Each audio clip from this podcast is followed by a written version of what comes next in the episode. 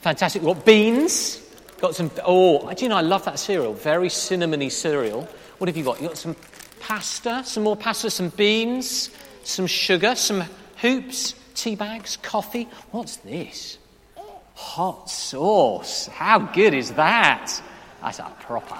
What have we got there? Fantastic. We've got a lovely can of beef and we've got some more coffee. Fantastic. Now, just pop those in your lap for a moment. Isn't it great when we get a gift? When we get something. Now, you've got something there that if somebody gave it to you, you could think, that's going to fill my tummy. If you were hungry and you could have some spaghetti loops, loops? Yeah, hoops and loops. If you were hungry and you had some beans, or you got a cup of coffee, or you got some Nutella to put on your toast, that's a great thing to be given, isn't it? It's a great gift. When you get given something really nice, what do you want to do? What do you say? When you get given something really, really nice, what do you say? What a well brought up young man. Credit to, credit to mummy and dad. You say thank you, don't you? Wouldn't it be a shame if you took your gift, grabbed it, ran upstairs to your bedroom without even looking up, ripped it open, and played with it all day, and never even said anything to the person who gave it to you? Wouldn't it be a shame if you just grabbed it, never thought again about having been given it? Well, our story today, which is from the Bible, is a story about Jesus. And it's a story about how Jesus gave some people an amazing gift, an amazing present. It wasn't hot sauce or baked beans or Nutella, wonderful as those things are. It's a different sort of present. It was a present to do with their bodies. Now, do you remember what we did with our bodies at the beginning? We itched our noses, and we remembered that we could go, if something was hot. There are people in our world today, and there were people in Jesus' world, who had a sickness, an illness, that gradually stopped them being able to feel when they were itching, stopped them being able to feel when they touched something hot, stopped them being able to feel when they had a stone in their shoe that was going to give them a blister, stopped them even being able to feel when they had grit in their eye that they needed to get out. And it's a sickness called leprosy. Still, people today, not so much in this country, but in parts of Africa, in India, and other parts of Asia, there are people who have leprosy. And it means that they gradually stop being able to do the things you and I take for granted. Well, Jesus met some people one day who had leprosy. Can I tell you our story? I've got some pictures here to help us with it. It's from the Bible in Luke chapter 17. If you want to follow it, you can. And this was about a little journey that Jesus took. And he was walking from Jerusalem, on, on his way to Jerusalem, um, on the border between two parts of the country. And he met a group of 10 people. And those 10 people all had something in common. They were all sick with leprosy. Now, that was very hard on them because in those days that meant nobody wanted to be near them. If you had leprosy in those days, nobody would invite you to their birthday party, nobody would let you come to their house for tea, Nobody would sit next to you at church. In fact, they probably wouldn't let you into the church at all. They kept you out. Yeah. Exactly. Nobody would let you anywhere near them. They wouldn't let you play with your things either, would they? It's very, very hard. And so the Bible says that they were standing at a distance because um, they were considered to be what's called unclean. That was sort of picture language for saying we wouldn't go near them. It's very tough.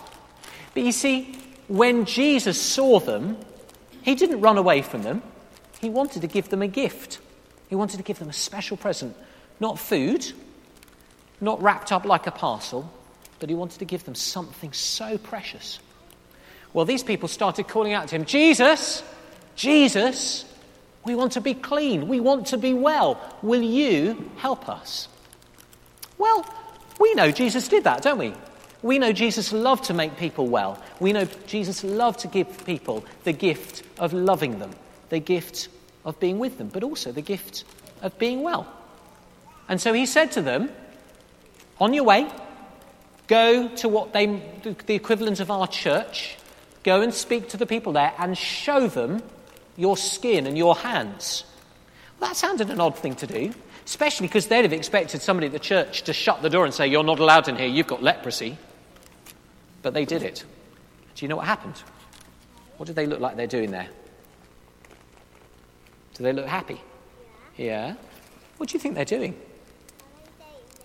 Do you think they're, do you think they're cheering and dancing and clapping? Yeah, they're jumping up, aren't they? Because actually, when they did what Jesus told them to do, they suddenly realized that they had this incredible gift. Jesus had made them well. They were all cleaned up, they were all free of leprosy. It was like they'd just discovered an enormous present that they'd been given because they were completely well. So, you told me that when you get a nice gift, you go and say, Thank you. Anybody ever write thank you letters? Thank you cards? I'm very, see, such, such well brought up children. I was always rubbish at writing thank you cards. Well, well done that you did it. Well, can I tell you something a bit sad? There were 10. Shall we, let's count them all. Give show me your fingers. So we'll count them. One, two, three, four, five, six, seven, eight, nine. Stop. We'll stop at nine. Nine of those people with leprosy never came back. They didn't come back to say thank you to Jesus. They didn't send him a card or a letter. They just picked up their presents and went home. But one just one. That's right. It was a bit cheeky of them, wasn't it? That's a good call. Very cheeky not to come back and say thank you. Good call. But one did. When he saw he was healed, he came back, praising God in a loud voice, and he threw himself at Jesus' feet and he thanked him. And Jesus asked, Were not all ten of them made well? Where are the others?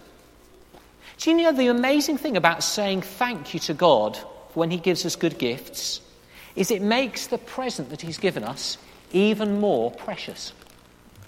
So if God's given us the gift of healthy bodies, and we look up and we say thank you to Him for those healthy bodies, it makes that gift even more precious. And it means we're open to sharing it for the sake of others. When you look at the food you've brought up with you, and we remember that food is a gift from God, and we say thank you, it actually makes those gifts even more precious. But it also means we're open to the possibility God might ask us to be generous with them with others.